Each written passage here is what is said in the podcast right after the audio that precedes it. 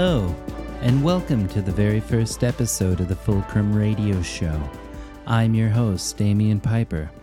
The Fulcrum is the University of Ottawa's legendary English newspaper, produced on the University of Ottawa campus in downtown Ottawa, the capital city of the North, on the Great Turtle Island. Today on the show, we've got an interview with Josh Stafford of the Mayfair Theatre, Hillary Duff from Action Sandy Hill, City Councillor Mathieu Fleury, and Peter Gutsche of Wild Sheep of BC. So, with no time to waste, let's get started. It's time for headlines. Today, reading headlines, we have the Fulcrum's editor in chief, Charlie Dutil, and the Fulcrum's features editor, Amira Benjamin. Take it away. Thank you, Damien. We start this week with Pivik, the student run convenience store in the UCU, which has been closed since April 2019. In an interview with the Fulcrum last week, UOSU President Tim Golliver said the union hopes to open the popular student spot in October. Pivik Business Director Nadia Boutkhil told the Fulcrum that Pivik will only be hiring U of O students for both full and part time positions. Golliver blamed the length of the convenience store's closure on the SFUO, the U of O's former student union, which left the UOSU with little to no resources. The union aims to run a profit with Pivik, all the while offering affordable, healthy options to students. Legal experts are still confounded as to whether a tax court judge is fit to reside at all. After the Tax Court of Canada has prevented Judge David Spiro from presiding over any case that involves anyone of the Islamic faith, Spiro, who is a federally appointed tax judge, was barred from adjudicating cases involving Muslims back in October 2020. Spiro, who is Jewish, was prevented from any involvement with cases pertaining to Muslims because he was connected in allegations of misconduct trying to influence a hiring decision at the University of Toronto. Valentina Azarova, an international law academic and practitioner based in Berlin, whose work has a strong focus in human rights, was the unanimous choice for the position of director of the Faculty of Law's Human Rights Program. David Spiro had a private meeting with the assistant vice president of the university and threatened to recuse himself of any files if any Muslims were hired. Two days later, Azarova's job offer had been rescinded by the university. The Graduate Student Association of the University of Ottawa has no plan to reopen Cafe Nostalgica in the near future. However, General Manager Dave Breitenherd made it clear that Nostalgica will be reopening. There is simply no clear timeline.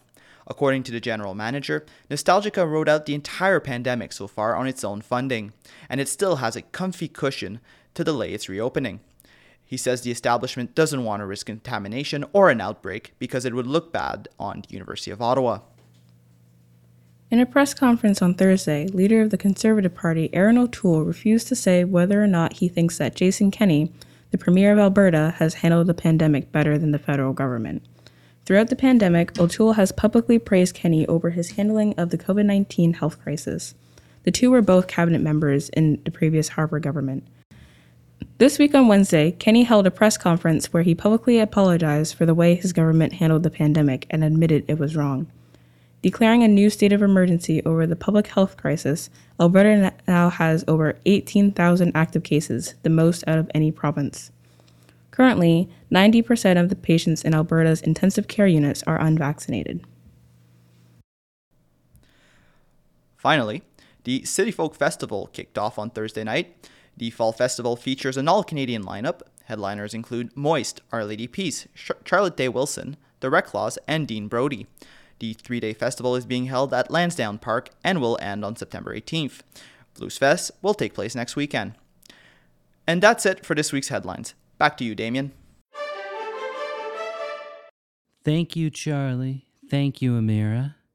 In recent weeks, the Mayfair Theatre, one of the last single screen independent cinemas in the country, was listed for sale, unbeknownst to its owners. The Mayfair has heritage status, and after a quick uproar from the community, the listing was taken down. The confusion was simply labeled as a mistake. I met with Josh Stafford, one of the owners of the Mayfair Theatre, and I asked him about what was going on. Thank you very much for meeting with me today, Sure. Josh. Can you tell me a little bit more about the Mayfair Theater? So the Mayfair has it's a real rarity. It has been a independent single screen cinema since 1932. A lot of people just because of the way it looks assumes that it was like a live theater somewhere in there, but uh, it was not. It's always been a cinema, uh, always independent, and here in Ottawa uh, or everywhere, sadly, many many cinemas have closed down over the past years and couple decades. So uh, we're really an anomaly, and uh, we're, we're proudly soldiering on still as, as one of the, the last of our kind. And now we've all seen the different articles over the last few weeks. Uh, first, it was up for sale. Now it's not. Can you tell us what's happening with that? Yeah, so it, it's it's a weird thing to talk about because we were a little blindsided by it. It kind of came out of nowhere. Um, the only way we found out about it at first is because I happened to be visiting this store called Capital Stamp. And for years now, they make all of our little seat tags that we sell off, or we have a plaque on the wall for do- donators to, to give us a couple bucks. So I was picking up another round of those little plaques, and he said, Oh, I saw that your building's up for sale. And right away, I just assumed that he looked at 1074 some other street and got mixed up. And I was like, No, no, we're not and he called me behind his desk and he showed me his computer screen with the listing on there. So then I contacted my partners, they contacted our neighbors, nobody knew anything. And then a couple days went by and we didn't we didn't put out a release, we didn't do anything. We were just kind of trying to figure stuff out. But then it's funny, social media got a hold of it and that's when the ball started rolling and when an old Ottawa South group got a hold of it, uh, a friend of the Mayfair just sent me a little Facebook message and was like, "Get ready for media tomorrow," and he was right. and so I did. I and my partner Lee did a whole bunch of TV, radio, print interviews, and it gets you know you really appreciate it, but you just tiny little bit identify with those superstar actors who have to do 75 interviews in a day and answer all the same questions, you know? But and we didn't really have a lot of answers. So it was it was a hard thing to to interview about. But in the week or so that has passed, all I can say are the facts that we know. And so we've been told it was an error, it went up by mistake. It was some kind of thing where they were checking out the viability of the listing. They should have sent someone in private and it went up, and then the media got a hold of it. So you know we're not naive and we we take everything seriously but sometimes you just got to go like okay well that happened. And on the heels of a crisis the problem is the next day you're just like okay back to work you know? So it's been a few days everything's fine. We have had a few meetings we have a few plans for the future. And all we're telling people is we really appreciate it because it was hilarious. Like it, it, it, it wasn't even the worst case scenario. It wasn't like somebody saying there's a wrecking ball coming on Tuesday. So even without that, people were up in arms, ready to go, ready to sign petitions, ready to do fundraisers.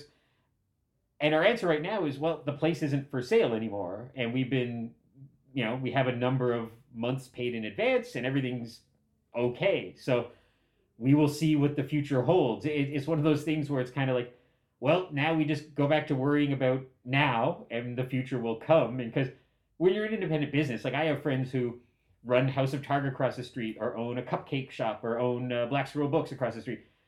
Every day is uh, stress, you know. like eh, you, you never have enough money. You never have.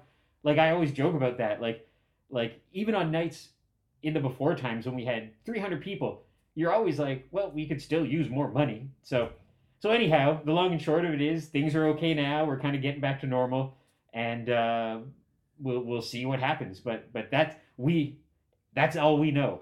so Fair enough. Uh, well, can you tell me any more about the heritage designation you guys have? yeah, so that happened. So in 2008, I don't know exactly when it got announced, but somewhere in 2008, 2008, the Mayfair was announced to be shutting down. And this is before I was involved at all, and I was just heartbroken because in my high school years I lived here, and this place has such a such a heritage.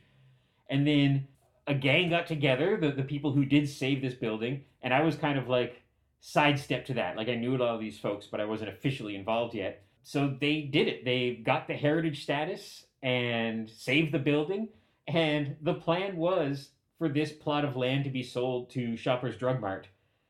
And so that would have been right here. Now, Shoppers Drug Mart is our neighbor about six feet south of us, and we buy popcorn and milk from them. So it's it's strange, but uh, so yeah, so it got heritage status then. The good thing is it got heritage status inside and out. So theoretically, if somebody did want to stick a bunch of coffee shops in here, it'd be very difficult. And heritage status isn't the be all and end all. Like there's always a complicated way around it, but it, it might involve years of court battles and petitions and fighting the public and but everything like the floor beneath us and the the fake uh, or the real stained glass windows in the cinema but they're fake windows the balconies the filigree around the screen the even the the gentlemen and ladies stained glass windows for the washrooms all of this stuff is heritage so you would have to like build around it like it wouldn't just be like because i know some places the trick is you gut the place but you have the shell, and that still kind of counts as a heritage thing. So it's a heritage building, and we have been since you know early 2009. And there's a nice plaque outside, and and um, and that helps because when that strange listing came up, it didn't mention heritage status. So if push had come to shove, we have all that in our corner as well. And can you tell me anything about the programming that you guys have right now? yeah, I mean, what I've what I've always loved about our generation of Mayfair programming. Uh, when I was in my high school years, it was the double bill era. Um, so it was just you know Monty Python double bill, Hitchcock double bills, science know, fiction, yeah, Alien feature. and Aliens, all yeah, all that kind of stuff. Yeah, Rocky Horror, all that kind of stuff. Um, so our time now, what we've really evolved into, which I really like, like you look at some of the early early programs in 2009, and we were bonkers. Like we were just mad with power. It was just like geek, geek, geek, geek, geek. But what we've evolved into, uh, especially right now in these weird, not quite out of COVID times, is we show about four movies a week, and it's two new movies and two kind of retro classics. So, like today, for example, uh, we have a rental in, so that eats up the space of what would have been a, a regular movie. Uh, but then our our six o'clock show is The Green Knight, so like a brand new film and then our nine o'clock show is uh, Monty Python, and now for something completely different. And then in the past few weeks, we've had stuff like uh, like Carrie or The Shining, um, and then the earlier shows we've we've just had a lot of new stuff because uh, there's still this. It's so strange, but there's either new stuff being produced or stuff that was just kind of sitting on a shelf or like halfway through editing. So for now, we've been we've been able to roll along with with a couple of new and sometimes new in quotation still means 2019 um, like I, I believe the, our Ottawa premiere this week is one called Mrs. Lowry and Son, which is a uh, like an art house drama about a uh, a painter. Um, Timothy Spall's in it, a big kind of like you know um, like a, a, film fest kind of movie, and it's an Ottawa premiere, but it's from 2019 because it was it should have come out during COVID times, but so I really like that that we balance like we'll have we'll have a, a nice drama that you can go to with grandma and grandpa, and then the late show is some terrifying horror movie, or we'll have some documentary, or we'll have uh, on occasion like a, a, a kids movie, and so a little something for everybody. That's what I really like about the Mayfair programming. Now, what would you say to anybody who uh, used to come here, older patrons that maybe haven't been around and may still feel a little anxious since the pandemic? yeah, like I, it's totally understandable. Like I, I have friends who are in that situation either for health reasons or they just don't quite feel comfortable yet about being in a crowd.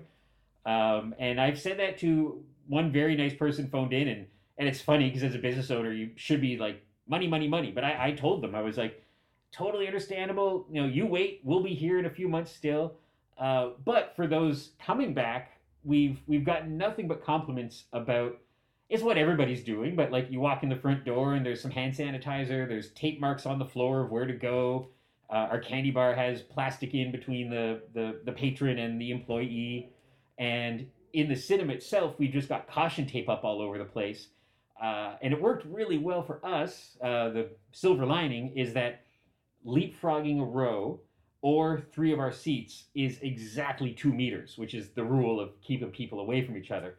So we have these markings up all over the cinema.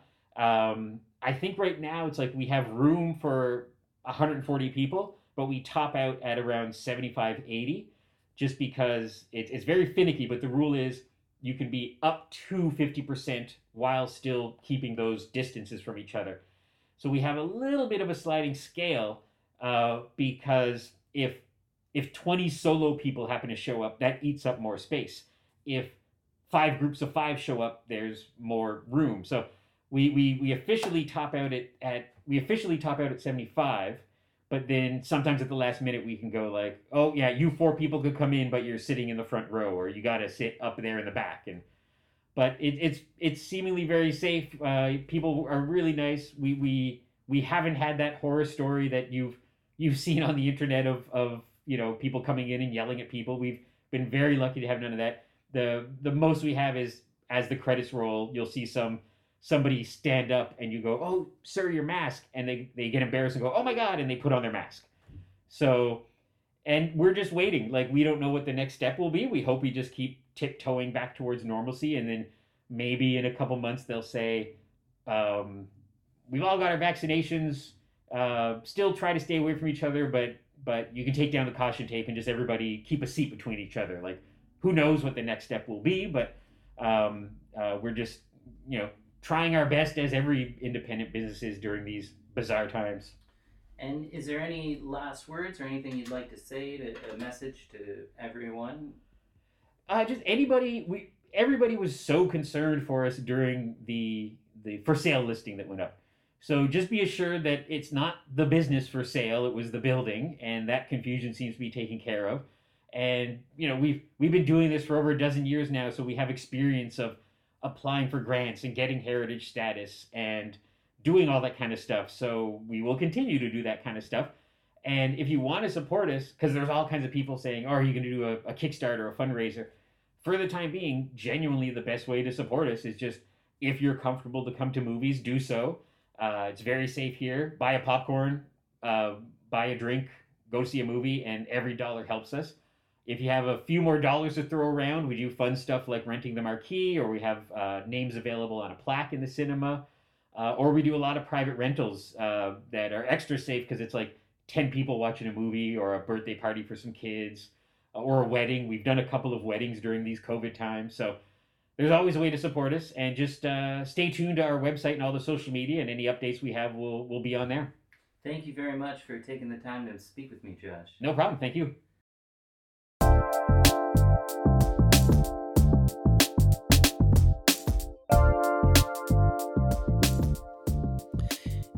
In other news, Besserer Park is a small little recreation area in the far east corner of downtown Ottawa, known as the Sandy Hill neighborhood. You might walk through Besserer if you were heading to or from Vanier, or while you were walking along the Rideau River. Recently, a local developer had proposed a road opening that would go right through Besserer Park for a new condo building. The road opening would have seen the sale of the public park to a private firm, primarily to build three parking spaces. Action Sandy Hill is a community group that organized a protest against the road opening in Besserer Park. The Fulcrum staff writer, reporter Shaylee Shaw, and I went to the protest. This story starts with Action Sandy Hill organizer Hillary Duff. And no, not the singer, but that's her real name. We also spoke to Glennis Egan from Horizon Ottawa, and I must absolutely say that you're in for an incredible music experience, courtesy of the great Jerry Golland and the legendary Ronney Abramson. We even got a word in with the local city councillor in Rideau Vanier, Mr. Mathieu Fleury. So, with no more ado, we're about to start with Hillary Duff. I mean, I just really want to emphasize that this is so much more than just an issue in this small park. This is something that's happening across the city, and unless community members come together uh, and, and protest and talk about the importance of these spaces, it will continue happening. Um, and actually, one more thing is just, um, you know, I think green spaces like this are really nice for recreational purposes, but what we've learned is that, you know, mature trees are really important for the environment, for carbon sequestration. Parks are important for our physical and our mental well being, especially during the pandemic. Uh, you know, this is a space where people who don't have backyards can come to walk their dogs or like get a breath breath of fresh air. So really, the benefits that we get from from parks and public green spaces are just, you know, it's kind of countless countless benefits and so we just we can't allow those places to be reduced and reduced further to aid with with private parking it's just not acceptable so the goal ultimately of the protest today is to have the city deny this road opening application that would serve the three private parking spaces at the back of this apartment development. Uh, and that's the same goal of the petition as well. So um, that application is currently under review by the city, uh, which means they have the chance to approve it or deny it. Um, and I think it's pretty clear from the turnout that we uh, that there's a lot of folks here in the neighborhood and outside that want it denied. You want us to like introduce ourselves? What our name? Uh, yeah, please. Uh, Ronney, why don't you go go first? Here, you go first, Ronney. Now, she has a recognizable name because she was she was very in the 70s, 80s. She was uh, on TV and radio a lot in in uh, Canada. This is Jerry, and I'm Ronney Abramson, and uh, you'll see my stuff on on Spotify and stuff. Yeah, And I still get played on the radio. you're, you were an old folk singer. well, I used to Well, be. a Yeah. singer I'm songwriter. younger yeah. now, though. yeah. Oh yeah, but no singer songwriter. No, I meant, I yeah. meant, I sorry, know. a timeless, a No, timeless. no, I we're, should have we're said, yeah. const- constantly making jokes on that uh, level. We're going to do our version of uh, Joni Mitchell's wonderful song, uh, Big Yellow Taxi. Big Yellow actually. Taxi, People which it's called Pavement. I left out the Big Yellow Taxi verse and I put in a verse written for the park there. Okay, one, two, three.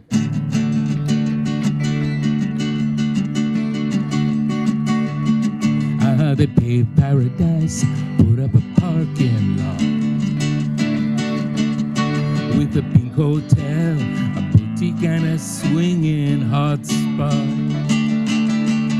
Don't it always seem to go that you don't know what you got till it's gone? They paved paradise, put up a parking lot. Horizon Ottawa is a municipally focused grassroots organization dedicated to creating a city that genuinely works for everyone. And that includes holding the city accountable to protect the environment. So I'll let Glennis Egan, who's uh, a member of Horizon Ottawa and also a resident of Sandy Hill, say a few more words on behalf of Horizon.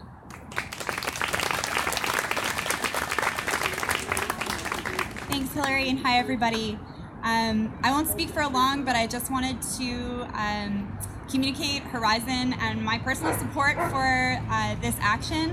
Um, as a Sandy Hill resident, I understand why this park and all parks are so important. Um, and I just wanted to say a few words about Horizon Ottawa, who, um, as Hillary mentioned, we're a grassroots organization that is trying to fight for a better Ottawa for everybody. And um, a lot of that has been about fighting developer influence at City Hall and you know people over profits. And this is Shelly Shaw talking to Glennis Egan of Horizon Ottawa just after her speech. been involved with Horizons Ottawa. Been involved with Horizon Ottawa for about a year. What drew you to come here to this protest and to get Horizon Ottawa involved as well? And what do you feel about what's going on park? Sure. So um, I was inspired to come today because I live in Sandy Hill myself, but um, I think the issue of protecting green space uh, and making sure that developer influence in Ottawa is um, not valued over community interests is, is a general issue beyond just Sandy Hill. But you know, I heard about what's being proposed here today that we might lose some green space in the neighborhood, which serves as you know a lot of the people living in um, apartments around here. It serves as their backyard. It serves as the places to go walk their dogs. Like I have mine here with me today. Yeah. Um, and that the idea that that could be um, removed in favor of three private parking spots, um, as the developer wants, is just unconscionable in my mind. I think we we need green space for the community. We need it for the um, the environment. You know, we're in a climate crisis right now, um, and I just think it's really important to come out here and, and let people know at the city and let developers know what we value as a community. And it's not parking. It's uh, moving towards greener, more inclusive cities. Definitely. And would you say that this is kind of an issue that has been popping up all around Ottawa? I definitely think so. There's a green space in the south end that um, is really well loved and I think is being removed for development. Um, we see huge developer influence at City Hall all the time. If you go to Horizon's website, you can see our Follow the Money report where you can see um, which City Hall councillors are taking money from developers, and you know you can see directly how that transposes onto the geography of our city. So I think it's it's for me it does you know, it is uh, about Sandy Hill because I live here, but it's also about Ottawa in general. And what would you say are the steps that we can take to prevent that from happening? Well, I mean, there is an election coming next year, so I think getting people involved and excited about municipal politics is um, difficult, but really necessary. I think like we do have the power to vote out this government that is kind of held hostage by a lot of developers or by the sort of Watson Club um, and their close relationships with developers and seemingly endless desire for urban sprawl. And, you know, Horizon is going to be um, advocating and working towards uh, supporting some progressive candidates. So please feel free to check us out and get involved in, in that. Um, we also do a lot of like live tweeting city hall meetings, that kind of thing. So you can make it can hopefully make those things a little bit more accessible and the decision making process more accessible to people so they can understand like what is happening at City Hall and how can you know hopefully inspire them to um, stand up and, and fight for what they what matters to them in the city because I think municipal politics often gets kind of ignored and that's you know we have a voice. We can stand up and say what we what we value and really they work for us. this is not an optimistic song really but it's uh, take the lesson from it and prevent it from happening.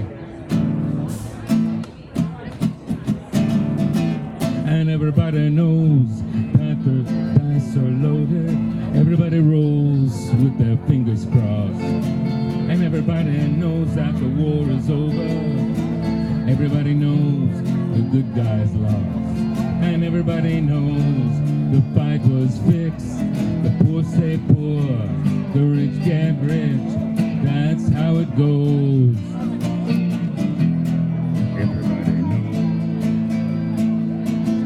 And this is Councillor Mathieu Fleury let me raise a couple of elements. Did you know that Ward 12, Rideau Vanier, which includes Lower Town, Sandy Hill, and Vanier, per capita as least public green space in all of the city of Ottawa?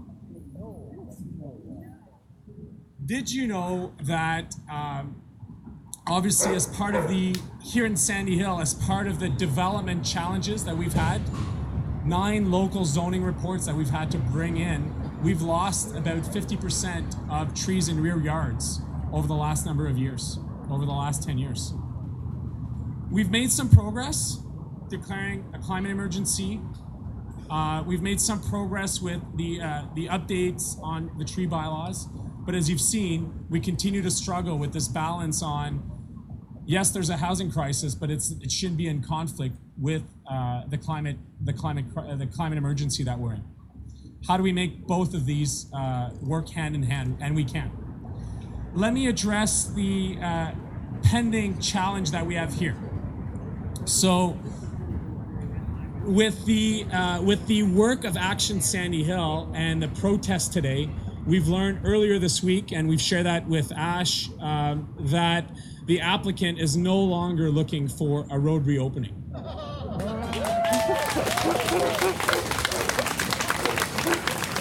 I, I want to raise that as a partial victory, but not as a complete one.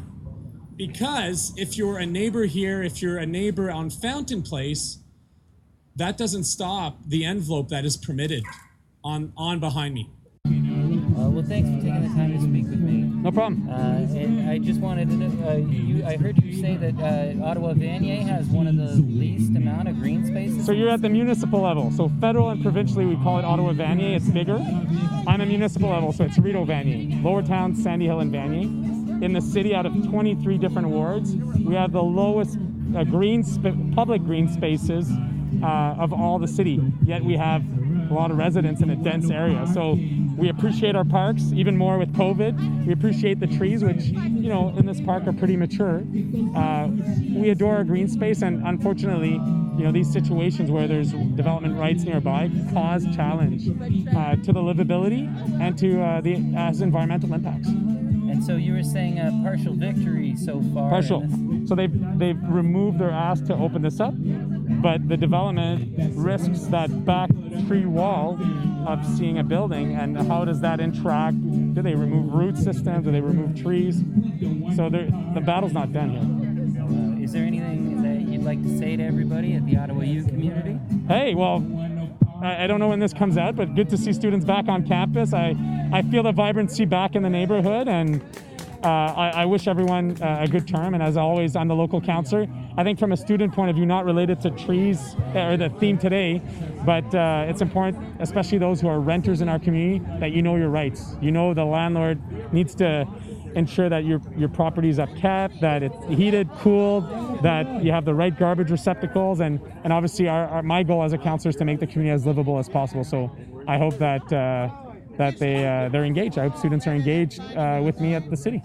Absolutely. Thank you so much Yeah, for thank meeting you. with me. I appreciate it. Don't pay Besserer. We don't want no parking lot. Don't it always seem to go that you don't know what you got till it's don't pay Besserer. We don't want no parking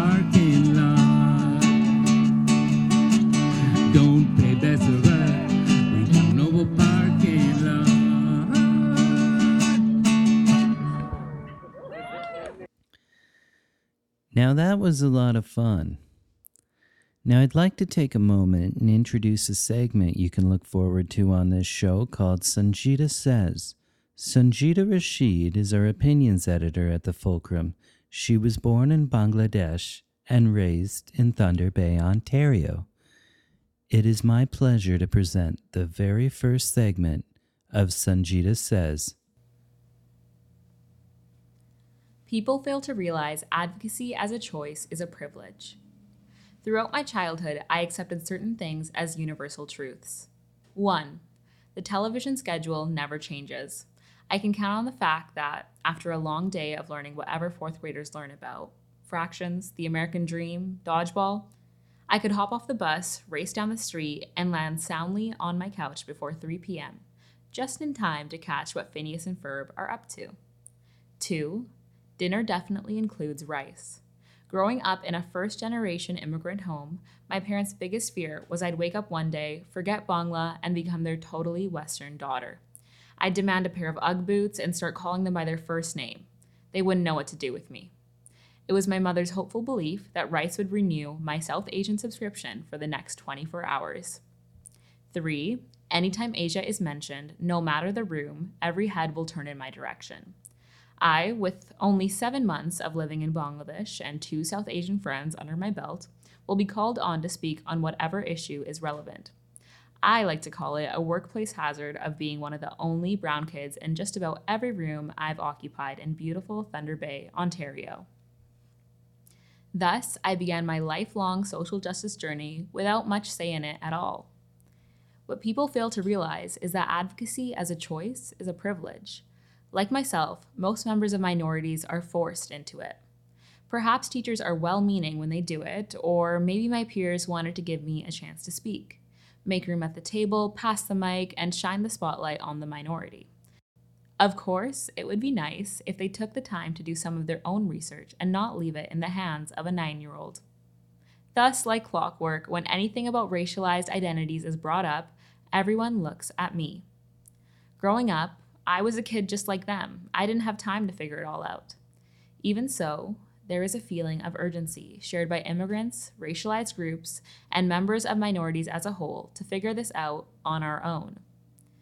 It seemed I'd have to give up a couple of Phineas and Ferb viewings to learn what I had to do as a racialized fourth grader. Like which way to pronounce my own name, the history of colonization, and how to answer where I'm from. In suburbia, I was most people's first diverse encounter. Consequently, I was many people's guinea pig to mess up with. Fortunately for them, and unfortunately for me, the patience of young migrant and minority children is unprecedented. So, I would bite my tongue. As a young person of color, there is a fourth truth social justice is a waiting game. The other kids didn't know better, they'll learn when they're older. You're asked to be the bigger person when you're barely four feet tall. Even so, it sure is hard to be the bigger person when you're made to feel small. So I played the waiting game. Turns out, it's true. They do learn when they're older, kind of.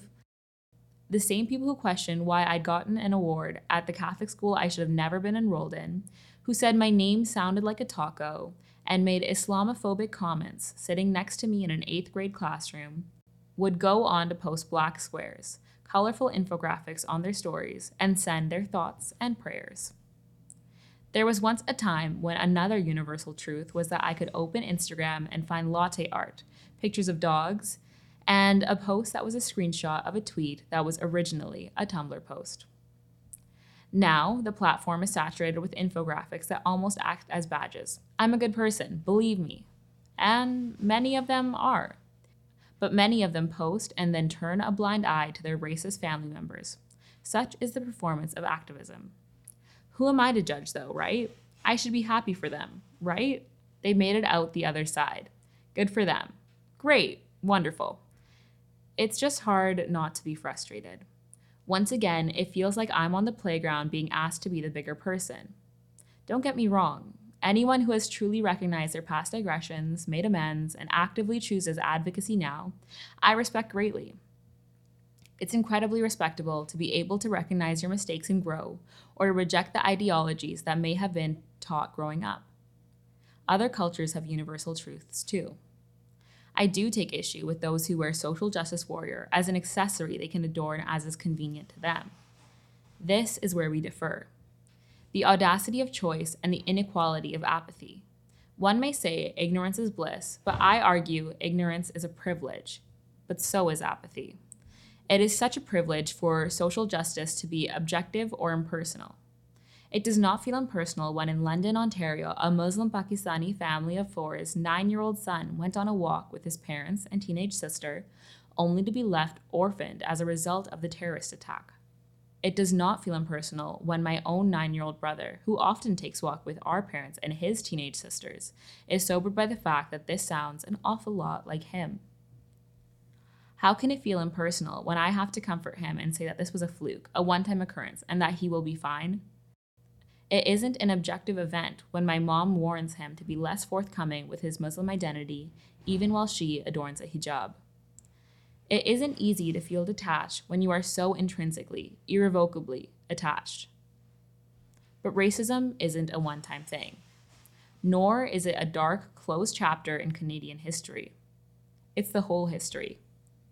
Right now, as Canada financially supports Israel, and thus supports the genocide of Palestinians, it continues. As Indigenous people are left without clean drinking water, it continues. As Canada Day came and went, and with it the parties and adorning of red and white, I saw it again. Advocacy only when it's convenient, easily digestible, and doesn't disrupt the routine as Indigenous peoples called for a ceasefire on fireworks, an exchange of red and white for orange, and mourning instead of celebrating genocide, people traded their usual pastel infographics for images of red solo cups, red and white apparel, and apathy. Why isn't Orange T shirt day enough? Why isn't Indigenous Peoples Day enough? Why ruin their day off with uncomfortable culpability? Why can't they wear red and white and light a few fireworks? because white were the settlers who stole this land, because red was the blood they spilled as they tried to take the Indian out of the child, because the booming of fireworks drowns out the voices of Indigenous peoples begging, pleading, demanding justice.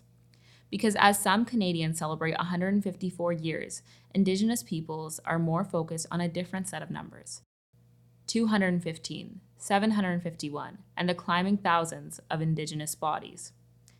Because while some are celebrating, others are mourning. Because they shouldn't have to be the bigger peoples while facing genocide and generational trauma. Now, when it is most important, we should be making room at the table, passing the microphone to those with the capacity and willingness to speak, guiding the spotlight to the otherwise silenced. Listen now, support now, be consistent with your advocacy now, not when it is convenient and comfortable. So, if you're on your journey to social justice, I implore you to not wear a badge of advocacy, easily removed as you pleased. Please don't abandon the cause as you sit at the dinner table with your old fashioned aunt. because I can't change my skin color when she side eyes me at Walmart the next day. Please don't take off your badge as you let your friends agree to disagree about fundamental human rights because my mom won't take off her hijab when they make comments about her in public later. Please be the change you claim to wish to see. Tattoo your alliance with advocacy and denounce the inequality of apathy and the performativity of activism.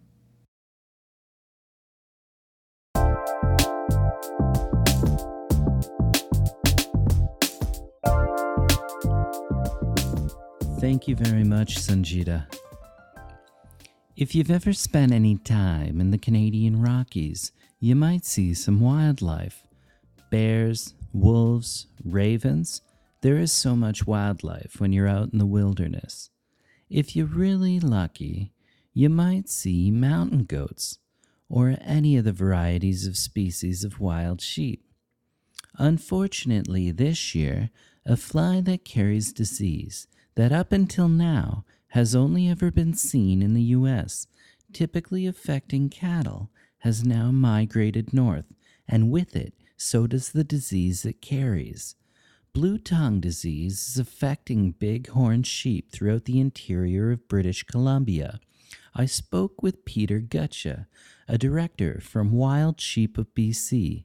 I asked him about his organization and the situation going on right now. We basically formed in 1998 uh, after a, a, group of conservationists were alarmed at a decline in wild sheep populations in the Fraser River area. And we have just steadily been growing from there. We're currently at about 1,250 members. And last year we managed to put down $250,000 into projects throughout the province of British Columbia. Can you tell me about Blue Tongue and what's happening right now? Yeah, so I, am no no biologist or veterinarian here, so I, have basically learned a bunch about this the last week myself. But blue tongue is it's a virus that's carried by midges or no-see-ums. They pick it up off of an animal and then transfer it to other animals as they're as they're feeding. And so what this virus does is it kind of causes a bunch of internal hemorrhaging uh, on these animals. Typically, there's um, a bunch of swelling in the in the mouth and tongue area, and and the tongue can turn a darker color, which is kind of where the common name blue tongue comes from. And is this a common occurrence? Not in Canada, to the best of my knowledge. It's something that is seen a lot more often further south of the border, typically between the 30th and 40th parallels for, for the most part, but we are starting to see it uh, creep further north over the last 20 years or so. And have you found, is it affecting ewes more than rams?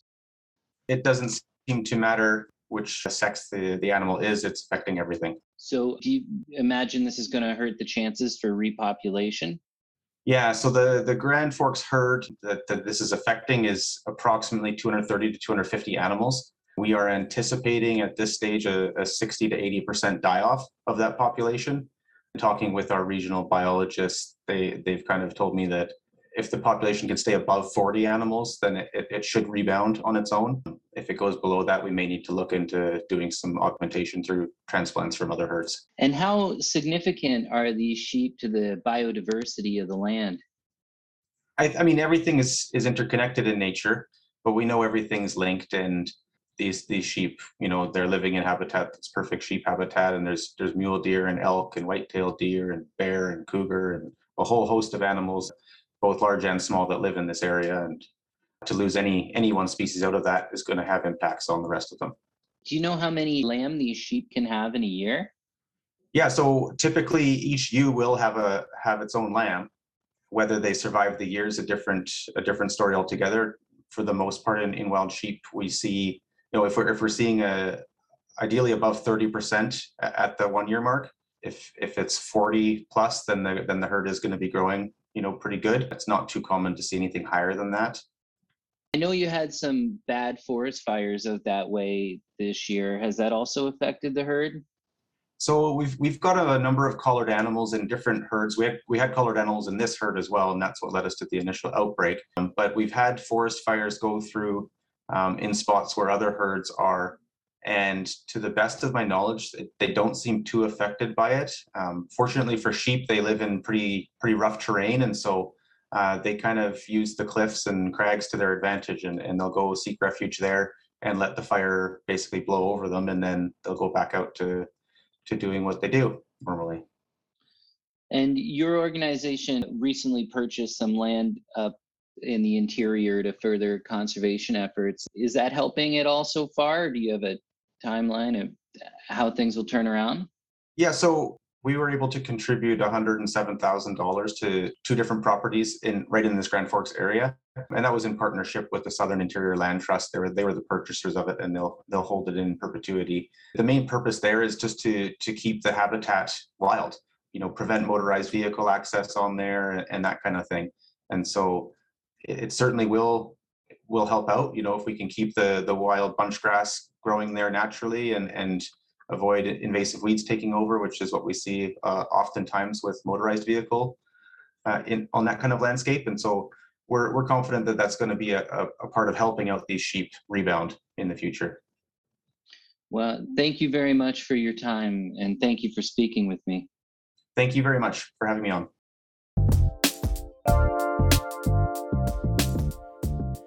And a news show just wouldn't be a news show without sports. And here to give us a breakdown of what's going on with the Gee-Gees, the Fulcrum Sports Editor, Jasmine McKnight.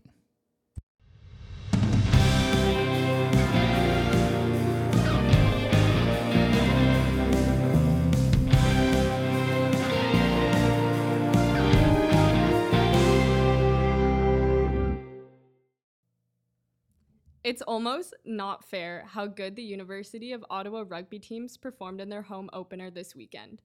Both G's teams came out on top and did not allow their opponents to score. The doubleheader started with the women taking on Sherbrooke in a 70 to nothing showing.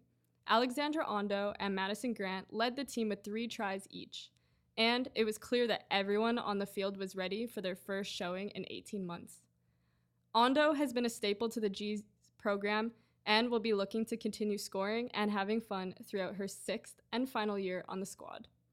For the men, a dominant performance over Sherbrooke was led by Elias Hancock, who put four tries on the board in their 65 0 game. Both GG's teams will be looking to move to 2 0 against tough opponents tomorrow. The women will be back home on, to take on Laval, while the men are heading to Montreal on Sunday to take on Concordia. This week, more GG's teams are being added to the mix. The baseball team had their home opener against Carleton on Wednesday night. Unfortunately, the Gee-Gees did not get a positive result in their return to the pitch and suffered a 11 to 1 loss. This coming Sunday, the GG's football team is kicking off their long awaited season with a 1 p.m. start in Toronto. The team has weapons on both ends of the field, and we are definitely in store for some exciting football. Speaking of football, the absolute most anticipated event of the year, Panda Game, is just around the corner. I really hope you got your tickets because TD Place is going to be absolutely packed with students, alumni, and football fans from both Uottawa and Carleton. Every week is getting more and more exciting for the GG's athletics, so make sure you drop in next week to hear all about it.